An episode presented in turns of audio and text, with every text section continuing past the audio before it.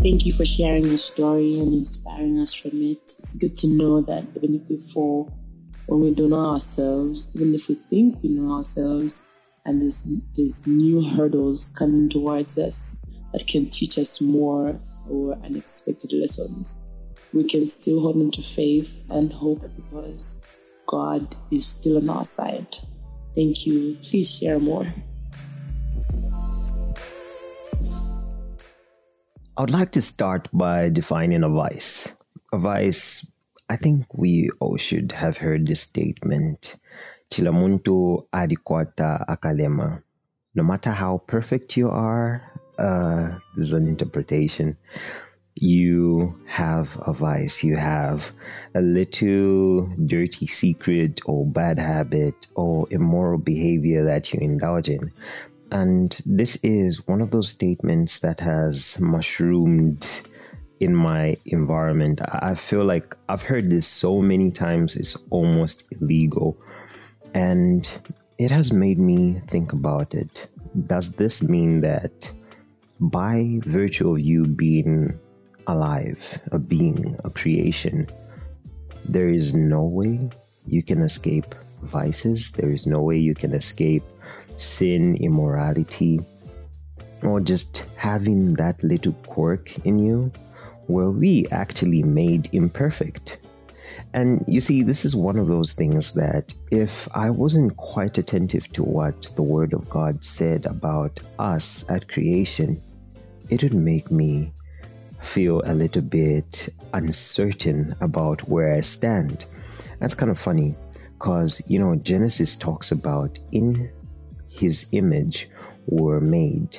You know, God did not just imbue his image, he also put in us his nature. He gave us dominion and put in us the breath of life. In other words, he put the fullness of him in us. And it's kind of funny because people would think that no, but there's something wrong with us either way. It was only at the end of it all, at the end of that interaction, that we come to see that in actual fact, God left out one really important fact or aspect in us, which was prior to eating the fruit, we were unable to know good and evil. So, the current nature that we have is not by God's design, and as such, He brought and sent forth His Son, Jesus Christ, to come and die for us on the cross. And the whole point of resurrection or the resurrection of Jesus Christ, the death and resurrection, the entire ordeal was to restore us back to his perfect light, to a space where we will be able to call on him, like call on God and actually call him Father without having to have fear. It was restoring us unto the contract that we have with him, which is that of being able to subdue the world and have dominion over it it was calling us unto a brighter nature. It was calling us unto great things that God has for us.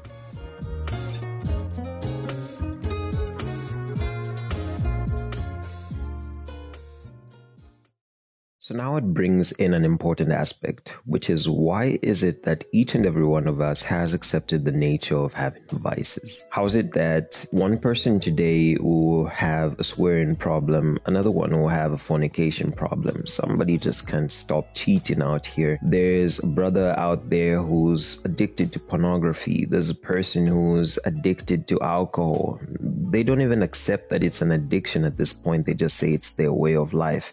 It's just something that I like to do. There's the aspect of betting and gambling, and every single person seems to have picked their own fight. And I feel like all this is still coming down to what have you decided to do today?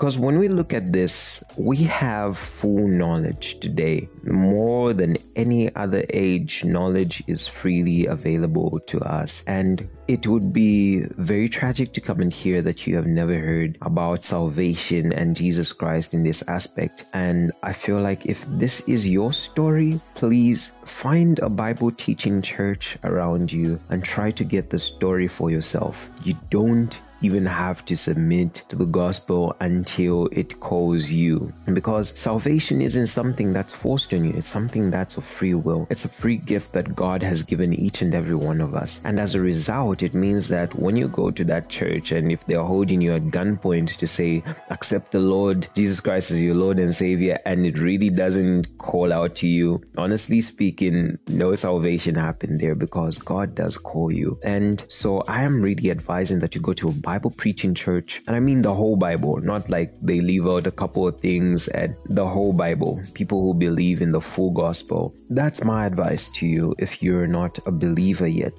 Go hear for yourself. Listen to the word and see if it doesn't inspire you to take up this new nature. But all in all, every single person has the decision to be who they are today. If you have come across the ministration of the Holy Spirit or even just the preaching of the gospel, you understand and know that God has restored you back to his light, especially if you are a believer, a born again Christian. Therefore, the vices that we're speaking about should be in your past. There is an optional case where we talk about our free will, and that's why I'm talking about decisions today. What have you prioritized? What have you said is important to you? What have you said is the one little quirk you keep for yourself? It's not that it's just in your nature. It is coming from your mind. It is coming from you saying you will do this no matter what. And I feel like the easiest way to go around this or go about this, if, if you want to get rid of it, that is, is simply decide. I was reminded by somebody quite a long time ago to say that the difference between us and pigeons is that pigeons fly in the same direction every single year. Like they move from where they are, especially when they're doing their migration, they move from one place to the other using the same path because that's what's imbued in their nature. But what's in your nature today is much, much greater. And God has given you even a greater gift, which is free will. So at that point in time, especially even when you're caught up in a web of lies and sin and all these things, you have the ability to just say no and walk away from it. You can do a 360 today and just become the most righteous being that the world has ever seen. You can move from being someone who's a terror into someone who is an inspiration unto the age. You can become something great even just by deciding right now that you'll be great. Of course, there are a lot of hurdles that come in reality, which is fighting every single person who knows you for your old nature. And that's why the Bible talks about a good name is better than gold or silver. Of course, your reputation is going to make it a little bit hard for you to sit in certain seats. But look at the Bible today. Paul, like the actual Paul, who we know, who wrote most of the New Testament, is such a person. Paul was a persecutor of every Christian that you could think of. He would persecute them because he thought that was his due service unto God. And until he was called by God, he literally saw what was a figure on the road and he was struck with blindness. You know, it's one of those really interesting interactions. Try to read through your word to try to follow up with that story. And I feel like if that were to happen to you today, like boom, lightning strikes, and then you know your car, not your donkey, starts to talk to you. or worse off, like from nowhere, voices asking you, like, why are you persecuting my people? You know, it's one of those eye opening experiences where you're like, okay, God, I hear you loud and clear. I did not know. I am sorry. And at that point in time, you know, that's where we see a change in Paul's life. And that's how we have the majority of the New Testament today. His expeditions to different cities and towns and countries was basically because of this. He who was now called from the upright beings, I'll call them upright beings, unto servicing even the Gentiles. Because if you look at the ministration of Peter, Peter Peter spoke mainly to the Jews. Paul, who was a Jew, went and spoke to the Gentiles, which was against the law in that time. And that's just quite another grand story that we need to get into some other day. But then I just want to bring something to your attention. I am reading from Psalms 3, verse 3. But thou, O Lord, art a shield for me, my glory and the lifter up of mine head. This is just talking about God being your shield. There are so many things that you face in this world that try to stop you from being great. God is your shield. Don't forget that. Ensure to restore yourself to Him through prayer, supplication, through all these other I'll call them divine arts. it sounds like I'm talking about ninjutsu here. But if you put yourself purposefully in space where you learn more about God day in and day out, you'll be able to know more about His Word and His world, and you understand that He is your shield. He is able to protect you from all sorts of unforeseen circumstances. It could be that part of the reason why you're in this space where you're caught up in addiction, where you're in a vice, where you're always indulging in, I don't know, illicit behavior is because of your environment. You can today kneel unto the Lord and say, Lord, shield me. Like, I don't want this life anymore. Change me. And apart from change me, change my environment, change things around. Give me the confidence, give me the boldness to stand up against this situation. It's very possible for God to change that entire situation for your better. You know, certain things like this sound like they're very simple until God does this for you. And then you really fail to explain it because I feel like that's a miraculous power that exists in Him, in that He can change the hearts of even the hardest man and He can harden the heart even the softest man. Many biblical references to this. We can look at Pharaoh's heart being hardened, and if we're looking at hearts being softened, we're looking at our own hearts being softened because, quite frankly, before salvation, we all just believed in reality, but we have seen it. I have experienced it personally. I've come from a space where I used to be very different than what I am today, and I'm really grateful that God did come and touch me and change me and make me one of His own. So, this is something that is possible for you. God is able to protect you in your space, He is your shield. So, don't forget that. And the other scripture that I wanted to share is from First Peter chapter 5, verse 10. This showed up in my morning devotion today. And the God of all grace, who called you to His eternal glory in Christ, after you have suffered a little while, will Himself restore you and make you strong, firm, and steadfast. Three things there. He will make you strong. So, yes, you have the strength to push through and do what you need to. He will make you firm. In other words, nothing will shake you. It doesn't matter. It could be your friends calling you for a gig out there and you'll be firm. You'll be able to stand your ground and he'll make you steadfast, which is continuously able to continue in this new glorious victory that you will receive.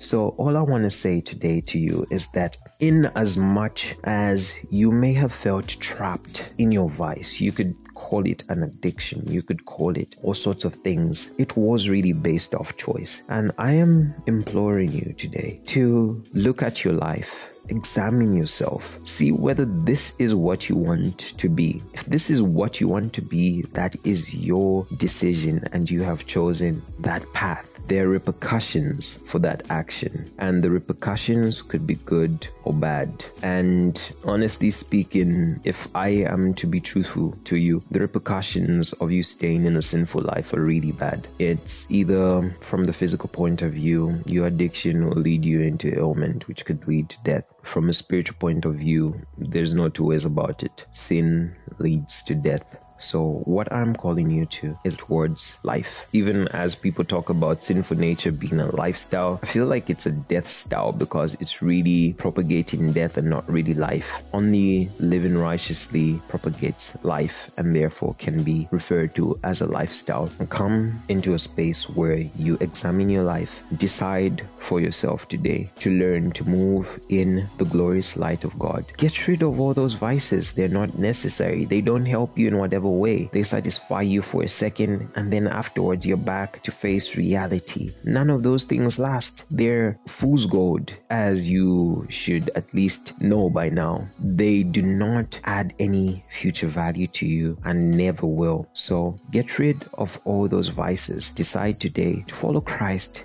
take up your cross. And I can assure you that the glory that you get at the end of this all is going to be worth so much more than you can imagine. There you have it. Thank you so much for tuning in today to listen to the podcast. Today we were talking about the fact that anything that has to do with a vice or sin is something that is not based off where you're coming from. It's not based off all sorts of things that have been told by the world, excuses from I was born in this religion, I was born in this third world, second world, first world, but it is really all based off decisions. And it should take you, being a person who loves yourself and who loves others, to actually look up and try to self assess and see whether you can change this about yourself. It's being purposeful in your change that is going to get you out of any form of addiction or sort of vice. So I really hope it was really helpful to you. I'm so glad that you got to listen this far. You are amazing. And today's setup was a little bit different because I've been procrastinating for quite some time. I did this from my Spotify for Podcasters app so there's an app that Spotify created that you can do the same. So if you want to join this journey of podcasting, and sharing what you love, what you care about, be it if you're talking about Christianity like me, or if you want to talk about your art class or your art project or anything that you want to do out here, this is a free platform for you. So feel free to sign up and just join the place. We would really love to see more collaborators on Spotify. So with that said, I really hope and pray that God may bless you, guide you, and keep you. And I pray that He shines a really, really, really, really bright light upon your path so that you can see where you're going.